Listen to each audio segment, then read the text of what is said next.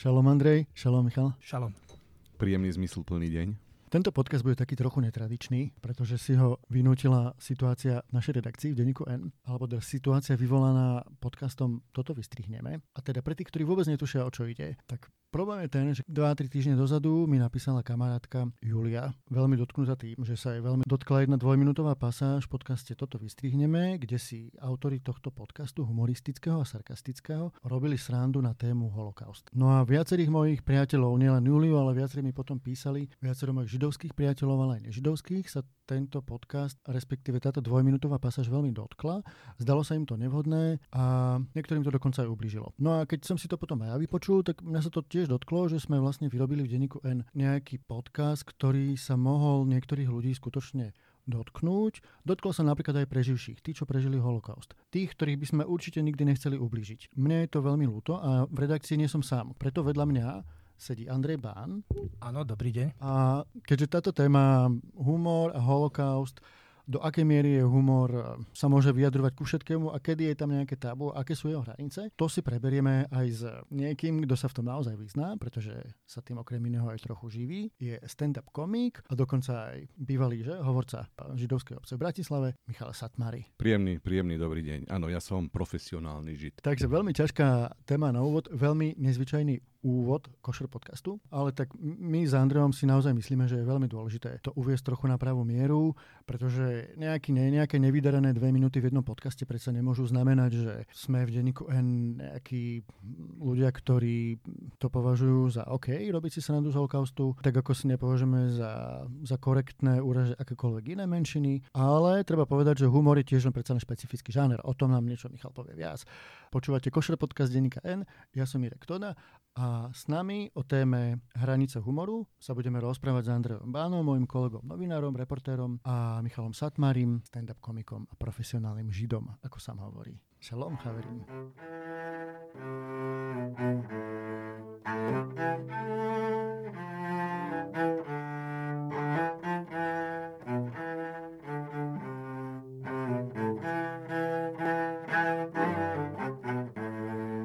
Tak poďme, poďme na to vlastne. Možno by sme na začiatku mohli povedať trochu, čo sa vlastne stalo, Andrej. Možno aj z tvojho pohľadu, lebo teba sa to veľmi dotklo. My, my sme sa spolu už o, o tom rozprávali dlhšie, vymenili sme si viac správ, nakoniec sme sa rozhodli, že natočíme tento špeciálny podcast. Tak povedz, ako ty si to celé prežíval. Tak ja by som chcel na úvod vlastne spomenúť, že vlastne o čom sa tu bavíme.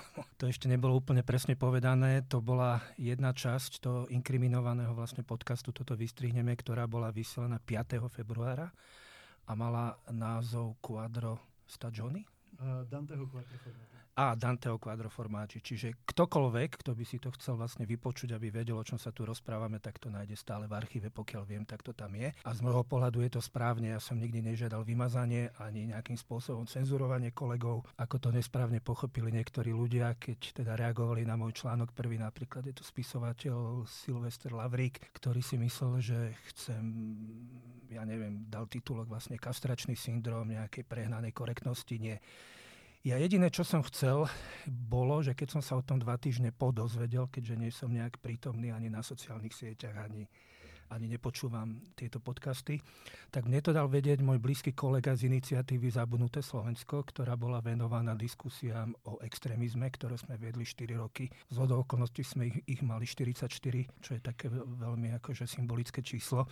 Tak Michal Karakom jedného dňa, niekedy okolo devätnásteho februára zavolal, že či viem o niečom takom a mi poslal vlastne ten link na to. Ja som o ničom takom nevedel. Som si to vypočul, mne to v prvom rade neprišlo vôbec vtipné a v druhom rade ma to zarazilo veľmi, lebo nie, že by nebol možný humor na tému ani židovstva, ani holokaustu, ale toto bolo z môjho pohľadu, aj vysvetlím neskôr, za čiarou. V tom čase som už vlastne začal dostávať vyjadrenia iných ľudí. Napríklad vlastne riaditeľ Židovského múzea v Seredi Martin Korčok mal jeden deň po zverejnení tohto podcastu status, kde reagovalo množstvo ľudí. No a mne začali volať ľudia, ktorých poznám zo židovskej komunity. Skutočne to bolo skôr, než som čokoľvek napísal.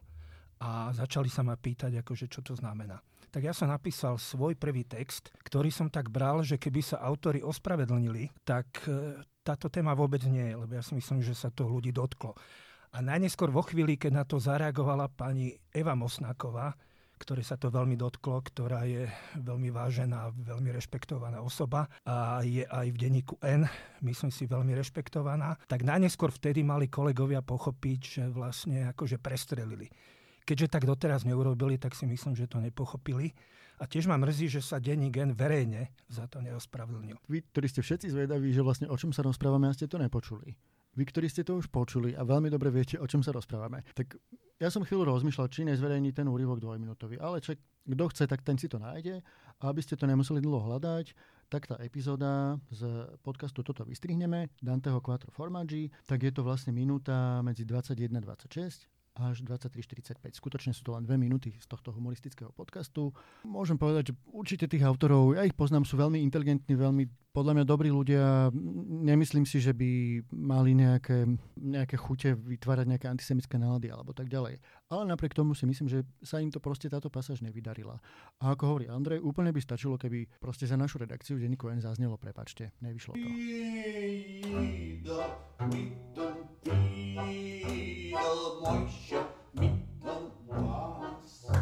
Michal, ty povedz, ako sa na to pozeráš. Aj samo Trnka napísal, že predsa, že to netreba tak brať a že to je proste humor a humor sa proste nesmie cenzurovať. Aj náš redaktor sa v podstate tak vyjadril, že áno, mohlo sa to niekoho dotknúť, ale proste humor sa necenzuruje. Tak ako je to? Môže si stand-up komik alebo humoristi dovoliť, čo chcú? Um, takto. Ono platí taký, taký zásadný uh, úsus v, v komédii to, a ten je, že humor sa dá robiť z toho, čo sa dá reálne pochopiť. Ak sme aspoň trošku súdne zmýšľajúci ľudia, tak uh, bohužiaľ holokaust sa normálne pochopiť nedá.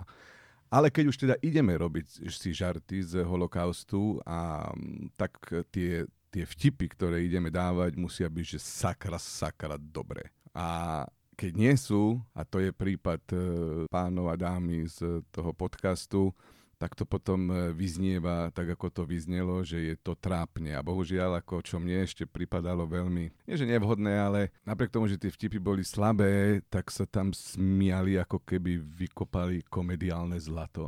A to bolo na tom takéto trápne. Ale zase na druhej strane, ja tiež tvrdím odjak živa, že humor nemá mať hranice a tie hranice e, určuje v podstate e, si každý komik, alebo ten, kto sa venuje humoru sám a každý ich má nejakým spôsobom nastavené a plus, keď je ten vtip zlý alebo niečo, tak proste divák prestane počúvať a pre nás profíkov, ktorí sa živíme humorom, je to jasné znamenie, že aha, ten, ten joke bol na prd a ľuďom sa to nelúbilo a už na druhýkrát si nekúpia lístok. A, a ako komik som skončil.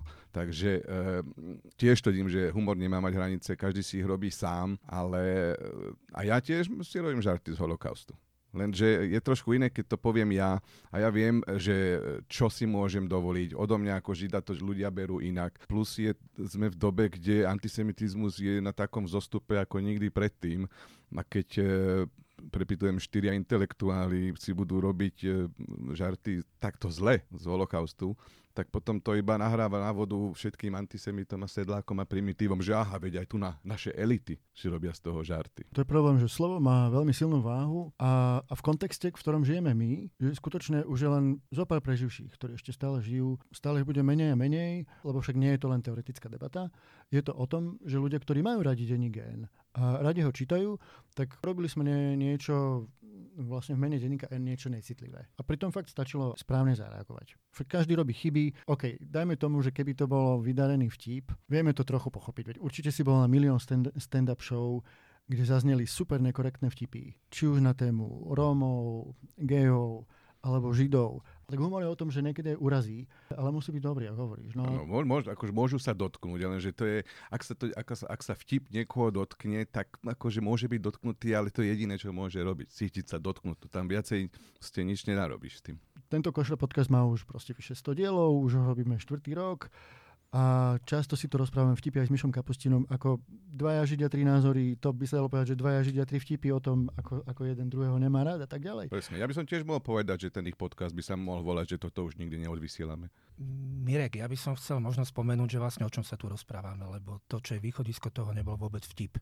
Kolegovia tam nadhodili informáciu, že v Miláne bolo odhalené vlastne graffiti, murál, čo nakoniec nebolo ani graffiti, ani murál, ale je to nalepené vlastne postavičky Simpsonovcov, ako idú do Auschwitzu.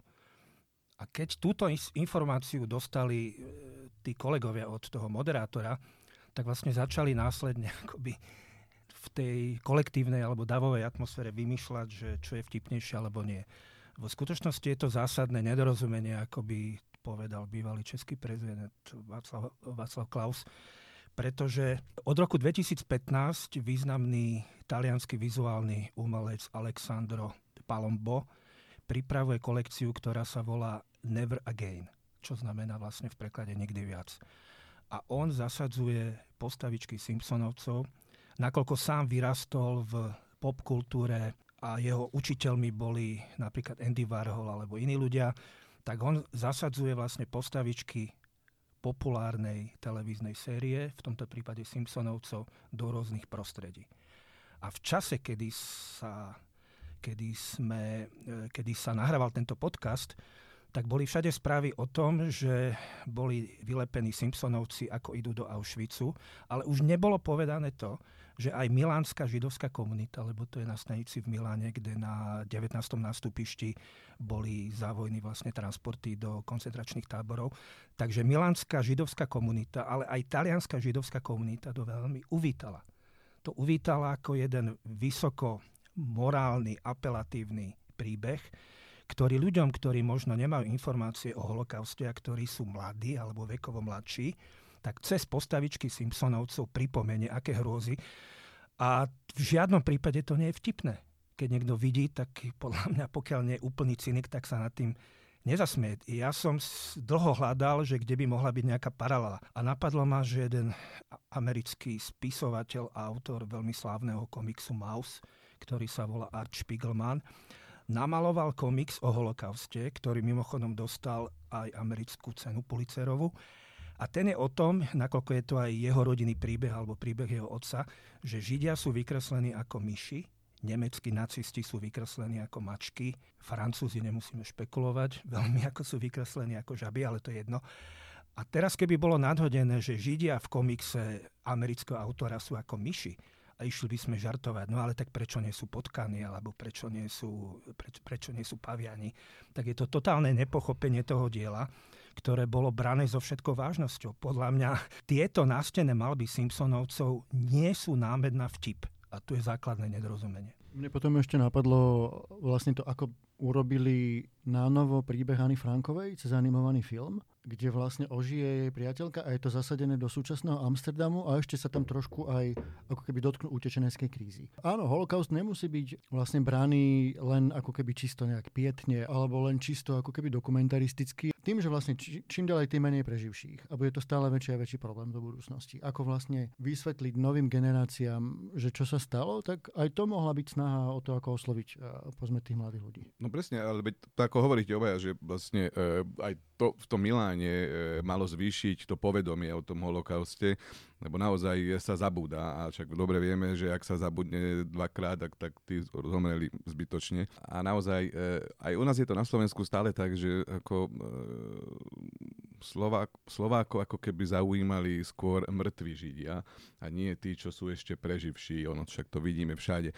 Ale tak, jak ste povedali, naozaj e, z niečoho sa dá robiť sranda, niečoho sa nedá. A keď e, ste neviem robiť tú srandu, tak čuším.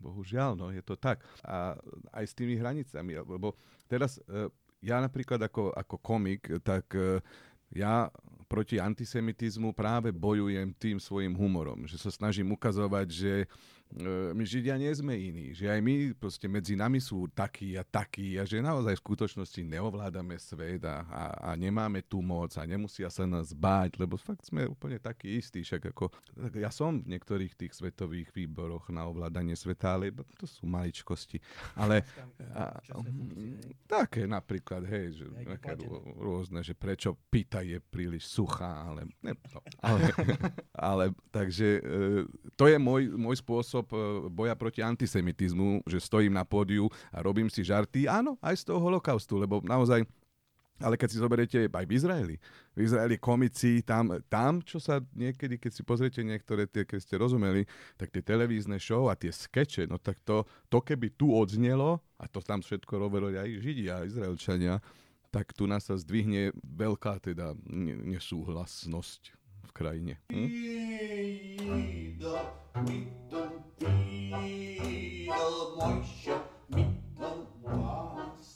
Andrej, čo teda? Čo ďalej? Čo s tým, čo s tým my môžeme urobiť? Uh, my môžeme urobiť napríklad to, že sme sa rozhodli, že si sadneme tu za mikrofón a dáme vlastne najavo, že nám je to ľúto. Mne písal okrem iných aj Jan Hlavinka, šéf dokumentačného strediska holokaustu, jeden z najlepších odborníkov u nás na tému holokaustu. Sám s ním som natočil niekoľko podcastov. On nám vlastne napísal do redakcie e-mail, že, že vlastne kvôli tomu tým dvom minútam vlastne ruší predplatné Denníka N. Akože mne to, mne to bolo ľúto, lebo podľa mňa akože vždy to môže ako keby zobrať späť. Možno aj tento podcast ho, ho mohol trošku motivovať, že že nie je to až tak, ako sa zdá, že kvôli nejakým nevydareným dvom minútam pokusu o vtip na tému holokaust predsa neznamená, že celú prácu, ktorú tu robíme, aj moji kolegovia a ostatní, že by mala výsť na zmar. No to je podľa mňa to proste základná vec, že keď som sa vlastne rozhodol o tom niečo napísať, tak som sa vlastne rozhodol napísať preto, aby tí ľudia, ktorí sa to dotklo, mali v denníku svoj hlas. A ešte raz hovorím, že tí ľudia sa mi hlásili aj po mojich osobných linkách, tak ako tebe. A keď si ten podcast vypočuli ďalší ľudia, ako je napríklad Fedor Gál, alebo ako je napríklad Ivan Kamenec, historik, alebo ako je napríklad pán Lang zo židovskej komunity v Nových Zámkoch, tak všetkých z nich sa to dotklo. A to najjednoduchšie, najelegantnejšie, čo už sa dávno malo stať, bolo, že autori proste by, ako boli bývali, povedali, že áno, prestrelili. Totiž oni sa nedotkli nejakej abstraktnej témy. Oni sa dotkli skutočnej konkrétnej témy a konkrétnych ľudí, lebo ľudia, ktorých som spomínal, sú vlastne preživší holokaustu. A my nemáme najmenšie právo týmto ľuďom spôsobovať bolesť. A keď nám tí ľudia dávajú najavo, že sa ich to dotklo, tak im nebudem vysvetľovať, že v Amerike sú také podcasty bežné, ale poviem im proste prepáčte, už by sme sa tu ani my v tejto chvíli nerozprávali. Čiže ja myslím, že je dôležité, keby aj v rámci tohto podcastu Mirek zaznelo z našej redakcie, že minimálne nás dvoch, ako som aj zistil, tak viacerých kolegov, aj keď o tom nehovoria verejne, tak to mrzí. Mrzí nás to preto, lebo sa, tklo, sa to vlastne dotklo tých ľudí, o ktorých som hovoril, ktorí majú osobné skúsenosti s antisemitizmom a s mm, genocídou. Keď nie oni, tak sa mi os- ospravedlňujú. Tak presne tak. Je nám to veľmi ľúto. Prepačte nám. A netýka sa to len, týka sa to každého, koho kto si myslí, môže to byť aj akýkoľvek slušný človek, ktorý nemusí mať absolútne nič spoločné so židovstvom, len má povedzme k tomu blízko, alebo je mu ľúto, keď akurát má proste citlivejší práv vnímania a proste sa to dotklo. Tak nám je to proste ľúto všeobecne. Ten, hlavne ten slovensk, slovenský kontext. Lebo však všetci vieme, ak, aká tu bola história holokaustu, ako sa ľudácky štát postavil voči vlastným ľudom, že to nebolo nanútené zvonku. Proste, že ten antisemitizmus to bol vlastný. Riešili sme to veľakrát s pánom Hlavinkom práve. A tú tému nemáme stále spracovať. Práve sme to riešili, že ak niečo bolo motorom toho antisemitizmu a vraždy na Slovensku, tak to bola hlavne hamižnosť, chamtivosť, snaha obrať ľudí o ich majetok. A potom to vyvrcholilo posielaním do pracovných táborov a rôznych protižidovských zákonov a tak ďalej. A potom sme ešte ako štát platili Nemcom, aby zabíjali našich židovských spoluobčanov. Čiže celý tento ako keby ťaživý kontext, o ktorom sa pomerne aj ako keby v tej odbornej obci dobre hovorí, kvalitne, pretože sú tu veľmi kvalitní ľudia, nielen pán Hlavinka, ale aj ďalší výskumníci, výskumničky. Ale preto treba byť opatrný, pretože stačí nejaké nepatr- neopatrné vyjadrenie, ne- nevydarené. Podľa mňa to bolo proste len dve minúty nevydareného pokusu alebo zlého nápadu. Ale potom mali veľkú konsekvenciu, dotkli sa ľudí, ktorých máme rádi. A nie je to len o preživších, je to aj v ďalších generáciách, na ktorých sa tá trauma posúva ďalej. Je to povedzme aj o tej dvadsaťročnej Julii, ktorá mi písala. Hej, že ona vlastne ten holokaust nezažila, ale vie to z rozprávania svojich príbuzných a preto sa jej to, aj preto sa jej to veľmi dotklo. Čiže aj, aj tebe, Julia, patrí a vlastne toto ospravedlnenie a všetkým vám ostatným. Ja za všetkých Židov vám odpúšťam, e, takže poklaknite. Ale e, ja neviem, podľa mňa, e, no mne, ako hovoríte, že aj vám písali, aj mne písali samozrejme a volali, že Mišo, treba s tým niečo robiť.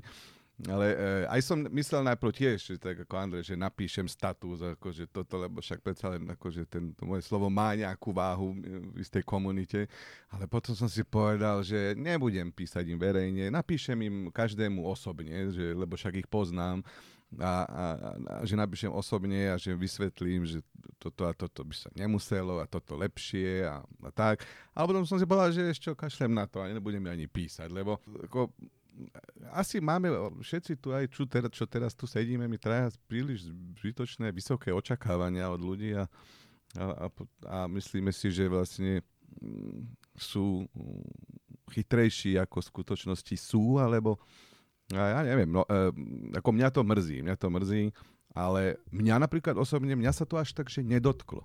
Mňa, mňa sklamalo skorej, že od týchto ľudí ja očakávam viac. Že chýbal ti tam ten vtip. Áno, ja očakávam, ale celkovo akože e, rozmýšľať v nejakých súvislostiach, že naozaj, že aj, aj, aj Bezák, aj Bela, aj z našich, že naozaj, že, tako, že toto vám nedochádza, že to môže vyvolať naozaj, mám byť, mám byť zábavný a príjemný a preto vlastne aj počúvam podcast a nemám vyvolávať akože smútok a rozhorčenie v ľuďoch, ktorých teoreticky si mám vážiť. Takže tak, no. Ale napríklad, keď chcete počuť môj holokaustový vtip, mám aj ja. No ich niekoľko. To, poď, mám povedz. ich niekoľko. Povedz. Napríklad, že keď som bol v Izraeli naposledy, tak som tam videl na pláži dievčinu, ktorá bola z Nemecka a sme sa dali do, do, do, do debaty a ona mi chcela nadiktovať svoje telefónne číslo a že mi to nadiktuje do telefónu. Hovorím, ja ho nemám tu pri sebe. Ona, že tak mi ho napíše na ruku. Hovorím, nie, preboha. Andrej nerozumel.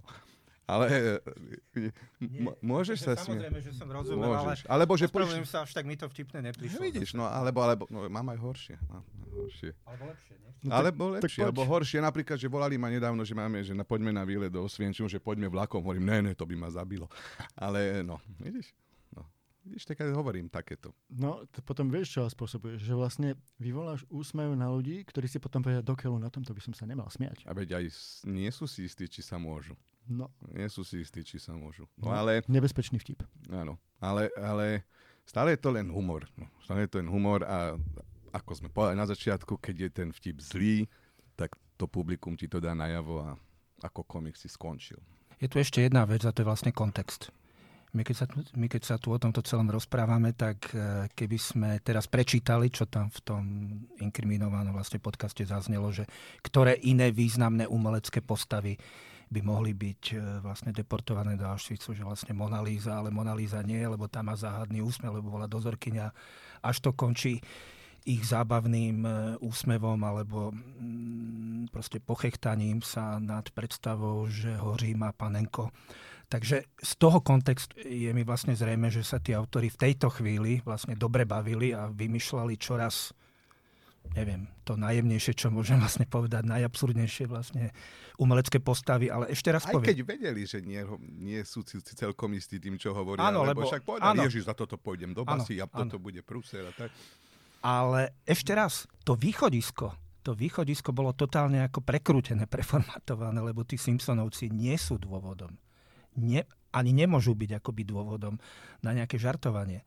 Nie, že by som zakazoval niekomu si robiť akože žarty, ale keď to talianská židovská komunita, to je veľmi ľahko dohľadateľné, si dáte proste do Google tieto veci a všetko vám to vyskočí, tak keď to talianská židovská komunita vníma ako niečo, čo je vysoko etické, morálne a správne, tak ako som spomínal, ako je aj ten Spiegelmanov vlastne komiks Mouse, tak ten autor mal za cieľ upozorniť mladých ľudí, ktorí nemajú tie vedomosti, ešte raz to poviem, že sa to stalo aj ich obľúbeným kresleným postavičkám. Tým pádom je to niečo, čo sa môže stať komukoľvek aj tým ľuďom, ktorí tie postavičky majú radi. A tu sa dostávame k veľmi dôležitému vlastne slovu a to je empatia. Empatia je niečo, že ja neubližujem iným ľuďom, lebo viem si predstaviť, že ich to veľmi bolí. Tu sme vlastne tú empatiu porušili. A ešte to, čo hovoril Michal, že ja sa teším z toho, že nám odpustil. Aj keď vydali sme to oveľa komplikovanejšie. Alebo mal by, mal by žiadať o odpustenie ten, ktorý spôsobil tú krivdu. A ja o tom nehovorím náhodou, lebo vlastne pred týmto podcastom špeciálnym vlastne som sa rozprával s rabinom Mišom Kapustinom práve na tému odpúšťania. A riešili sme to, že ako to funguje. Vydali sme, v čom je to iné od povedzme katolíckej cirkvi, kde vlastne vám niekedy farár povie, hej, trikrát Otče náš, ne, a v podstate máte odpustené, hej. Ale v judaizme je to úplne iné. Tam vám niekedy ani Pán Boh nepomôže, pokiaľ si to vy nevybavíte s tými, ktorým ste ublížili. A o tom bude podcast, ktorý si vypočujete o týždeň. Tomu... Ja by som iba dodal, že trošku ono celé toto sa možno stalo aj v súvislosti celého toho, ako sa ten humor posúva, ako celá naša spoločnosť sa posúva, že sme e, o niečo viacej e, citlivejší, ako sme bývali pred desiatimi rokmi. Vtipy, ktoré mohli byť pred desiatimi, vtipy, ktoré rozprával Lasica so Satinským, by dnes sa mohli zdať sexistické a teda veľmi mizogynné a, a už ani by nemohli odznieť, lebo by to niekoho urazilo.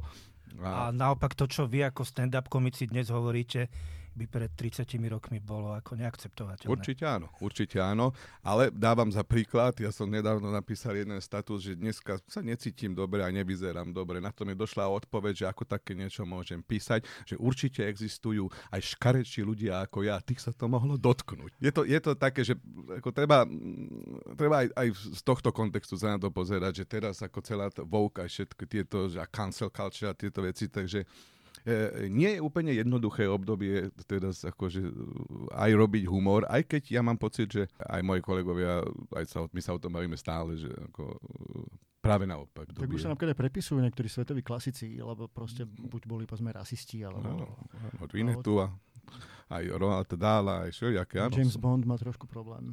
Áno. No.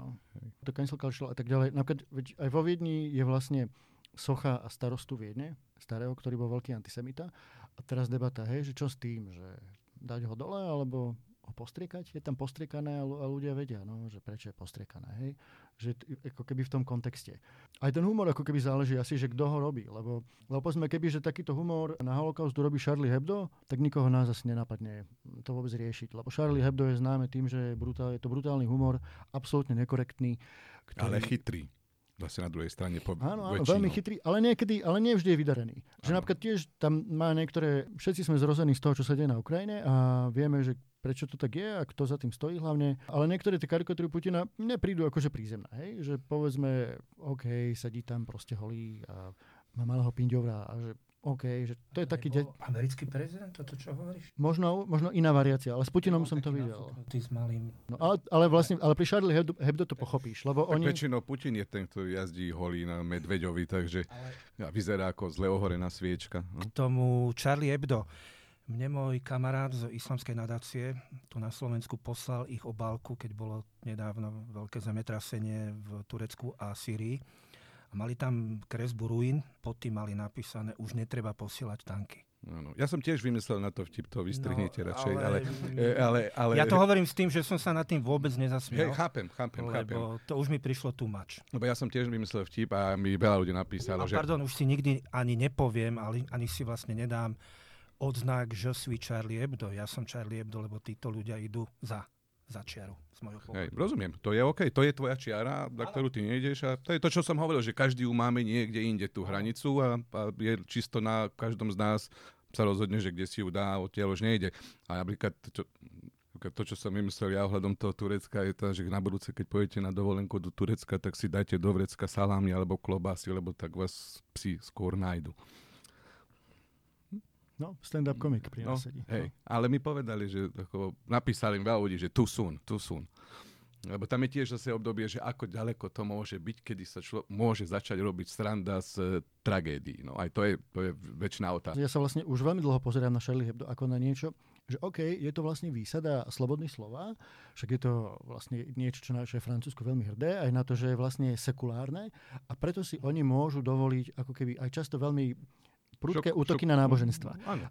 Ohľadom to Charlie Hebdo a, a karikatúru, však to, vlastne to bola pred tými rokmi, čo bola tá, tá streľba vlastne na, na redakciu, tak vlastne ja som nad tým uvažoval, lebo aj v e, ako karikatúry Židov sa objavujú na celom svete stále, ako tie dlhé nosy, tie pajesy, lebo to je typický prototyp Žida a robia si z nás srandu stále, že, lebo tak si myslia, ale... ale ak sa objaví náhodou karikatúra proroka Mohameda, tak je z toho obrovský škandál celosvetovo a až to ide tam, že sa proste tí teroristi obložia a idú proste odbachovať sa a vybuchovať sa a my také nerobíme, my Židia. My neodpalujeme budovy, nie, my, my ich kupujeme.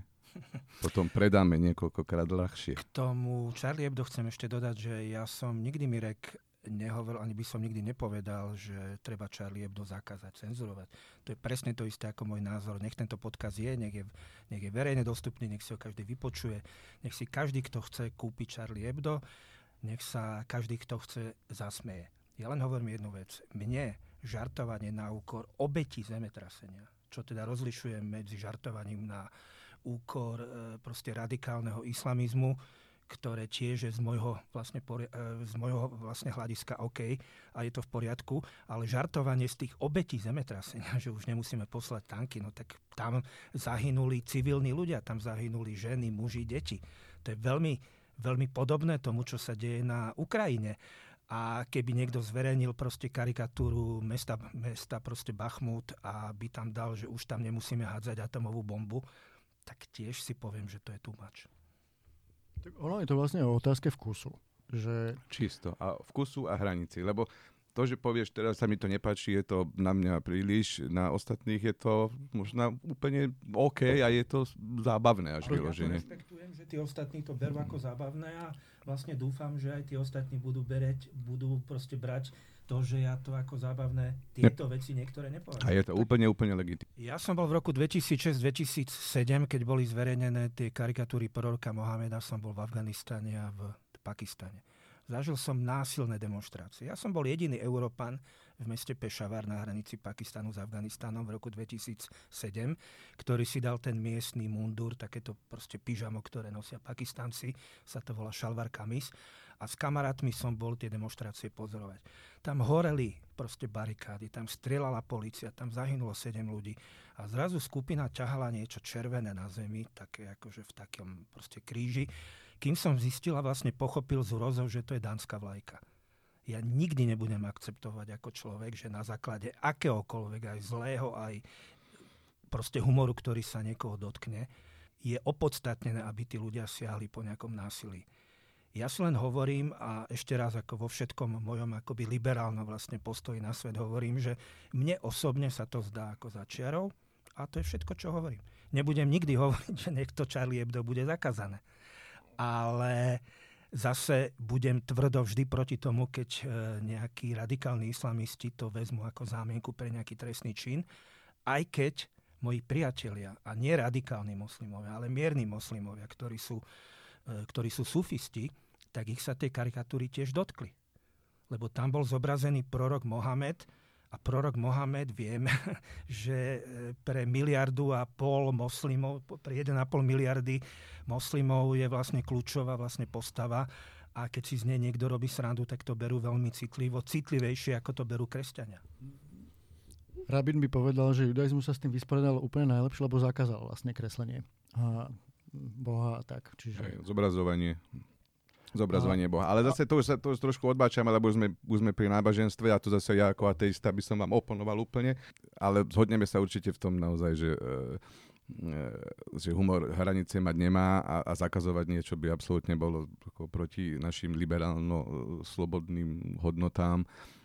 A jediné, čo sa dá urobiť je, že povieme si svoje, povieme, že sa nám to nepáči, povieme, že to bolo zlé, a možno budeme dúfať, že chalani a dáma niekde im to proste docvakne jedného dňa a na budúce to už neurobia. To je všetko, čo môžeme urobiť. Ale, ale súhlasím s vami, áno, e, tam to bolo veľmi nešťastné, ale očakávať, ako vy očakávate, že sa ospravedlnia, podľa mňa to neurobia. Ja ešte vlastne poviem jednu osobnú skúsenosť, že keď niekoho urazil, možno podľa mňa dobrá karikatúra. Neviem, či si pamätáš, Andrej, keď uh, zomrel Ján Pavol druhý, tak uh, Šutý nakreslil, mal takú sériu o tom, lebo tam to bolo také obdobie, že všetci sme videli, že Ján Pavol druhý na tom nie je veľmi dobré, ale stále bol ako keby v tom okne a bolo to také, a, a Šutý k tomu nakreslil karikatúru. A Slovensko je do veľkej miery katolícke a veľa čitateľov, alebo a, aj by som povedal, že ani nie, že čitateľov, ľudia, ktorí, vtedy, vtedy pracoval Šutý v denníku Sme, tak ako aj ja, to ako keby úplne nepochopili, ale brali to ako útok na katolícku cirkev. A ja som to potom ako reportér zažil, že pokrýval som vlastne smrť Jana Pavla druhého. Vo Vatikáne a niektorí ľudia sa so mnou odmietali rozprávať, pretože boli urazení na Šutýho. Alebo, lebo už v niektorých farách proste hovorili kňazi, že, a, že protikatolický denník Sme útočí proste na neviem, katolické hodnoty a tak ďalej. Pričom podľa mňa v tomto prípade tá karikatúra, ktorú robil Šutý, bola dobrá. ale bola, ale bola urobená ako keby v priestore, ktoré je silne katolícke, kde tá odvaha, ako keby, alebo celkové dedičstvo komunizmu, hej? Že kritizovať niekoho, robiť si, robiť si srandu úplne zo všetkého. Áno, obvykle sa to dotkne ľudí, ktorých sa to vôbec netýka. Alebo, alebo vlastne vôbec nečítajú tie alebo noviny, vôbec. No. Ale ešte, ešte pardon, že no. vlastne... E, lebo tiež by som mohol povedať, že kedysi, kedysi sme verili v tritisíc bohov, e, teraz veríme jedného, jedného boha, čo už sa teda už veľmi blíži k tej ozajskej realite. Mm. K tomu Šutýmu ja by som ešte jednu vec vlastne dodal, že a to som spomínal aj pri tých karikatúrách proroka Mohameda, že keď je to nejaká konkrétna postava, či už pápež alebo boh, keď, ak teda uznáme, že Pán Boh je konkrétna postava, hm. tak je to pre mňa iné ako žartovanie. Ktorá už dlho mlčí ináč. Hej, hej, ako žartovanie na úkor alebo na téme genocídy. Z môjho pohľadu to veľmi dobre vyjadrila v Udalostiach týždňa v denníku N bývalá premiérka Iveta Radičová, ktorá povedala, že z genocídy sa žarty nerobia. Hej. Ale ešte raz, keď si ich budete robiť, je to vaša vec, keď budem mať ja pocit, že ľudia, ktorí sú mi blízki, a ja skutočne som s pani Mosnákovou, s pánom Kamencom a s ďalšími ľuďmi chodil štyri roky po Slovensku a sme čelili Mazurekovi a jeho tlupe a proste neviem komu všetkému. Takže ja som cítil ako Andrej Bán, ako osoba, ktorá tieto diskusie moderovala, ktorá s týmito ľuďmi prežila veľa a sme sa veľa rozprávali, ja som cítil potrebu sa týchto ľudí zastať, lebo podľa Podľa mňa by nestačilo, keby sme im každému jednému napísali, že, sa, že mu to vysvetlíme, ale tu išlo o niečo, čo bolo, čo bolo už, povedal by som, významnejšie. Tým, že vlastne v denníku N mi naozaj skutočne nie sme nikým riadení, hoci častokrát nám píšu, že neviem, pravdu že sme, povedz, že sme židovskí pravdu, fašisti, no. alebo neviem, židovskí fašisti, židovskí fašisti. No, alebo, alebo že sme, neviem, riadení C I A, C Z S a tak ďalej. A rôzne veci, tak napriek tomu u nás je veľmi ako keby pluralitná atmosféra, však aj čitatelia si všimli, že už vyšli minimálne tri veľmi kritické texty o tom podcaste. Či už uh, pani Eva Mosnáková, Andrej, ty si napísal, a Ivan Kamenec, Fedor Gál. A ja vlastne zopakujem, alebo prečítam z článku Ivana Kamenca. Ale väčšinou Židia ináč, ako kresťania sa nás nezastali veľmi. A Postoj si užil celkom tú, tú, tú našu kauzu.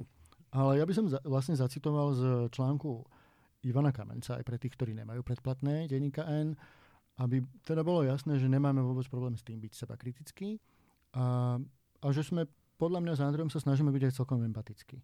A podľa mňa Ivan Kamenec, historik sám, ktorý prežil veľmi ťažké časy ako dieťa počas holokaustu, napísal veľmi silný text a ja vlastne z neho prečítam a to bude asi možno najlepšia, najlepší záver nášho podcastu. Ako občana, historika aj sporadického prispievateľa denníka N ma šokovalo, že podcast sa zrodil na pôde týchto novín. Premýšľam, či nie som príliš precitlivený, profesionálne deformovaný, názorovo skostnatený a puritánsky. Dávam si otázku, či vôbec rozumiem humoru vo všeobecnosti a osobitne také jeho forme, akú servírovali poslucháčom štyria mladí redaktori, ktorí si v relácii nad vlastnými trápnymi výrokmi a nevkusnými prirovnaniami bavili a smiali. Mne však do smiechu nebolo. Skôr naopak. Pritom si uvedomujem, že nemôžem ani nechcem byť nejakým arbitrom pri posudzovaní kvality a hraníc humoru. Netvrdím, že autori podcastu mali zlé úmysly, ale forma a obsah inkriminovanej časti ich relácie pre mňa boli znakom cynizmu, nevkusu, primitivizmu a žiaľ aj nedovzdelanosti, čo u redaktorov renomovaných novín je nepríjemným prekvapením. Nechce sa mi totiž veriť, že aspoň trochu poznajú základné historické fakty, odbornú memoárovú či umeleckú literatúru a pramene o tejto bolestnej a stále citlivej problematike. Neviem, či majú aspoň štipku empatie voči zážitkom a generačne prenosným pocitom posledných, nielen židovských, preživších tábora Auschwitz a iných podobných tovární na smrť. Netuším, či sa na tejto zahambujúcej relácii ešte niekto zabával okrem jej autorov. Možno však, že im tlieskali lídri, členovia a privrženci fašistických strán na Slovensku, voči ktorým vedie denník N tvrdú a oprávnenú polemiku. Obávam sa, že práve fašistom alebo iným otvoreným či skrytým popieračom holokaustu podcast, hoci nechtiac, poskytol príležitosť, aby svoje argumenty a nenávisné výroky v budúcnosti právne obhajovali pod zámienkou slobody slova. A aktuálne pred súdom stojaci M. Magát. Nechápem ani doteraz mne známy pštrosí, respektíve alibistický postoj redakcie Denníka N voči tomuto trápnemu prípadu. Veď ten sa citeľne dotýka nielen autorov podcastu a redakcie, ale aj a najmä čitateľov, fanúšikov a prispievateľov novín. Takže to boli slova historika Ivana Kamenca. Jeden z príkladov toho, že v Denníku N nemáme problém byť aj sebakritický a otvárať témy, ktoré sa mohli niekoho dotknúť. No, súhlasím, Ivan pekne napísal, ale na, čo im ja si z toho odchádzam, čo keby som bol, že autor tam vlastne súčasťou toho podcastu, že najhoršie asi pre humoristu je najhoršie, že na celom tom všetci, po, že len oni štyria sa smiali. To by som strašne ako komik nechcel zažiť, že nikto okrem mňa by sa smial. To je smutné. A myslím, že týmto môžeme uzavrieť tento podcast. Všetkým vám želáme pekný týždeň. Šavuatov. Počúvali ste Košer, podcast Denníka N a svetom bezhraničného humoru, vkusného aj nevkusného, nás prevádzali Andrej Bán a Michal Satmari. Díky moc, že ste prišli. Díky moc.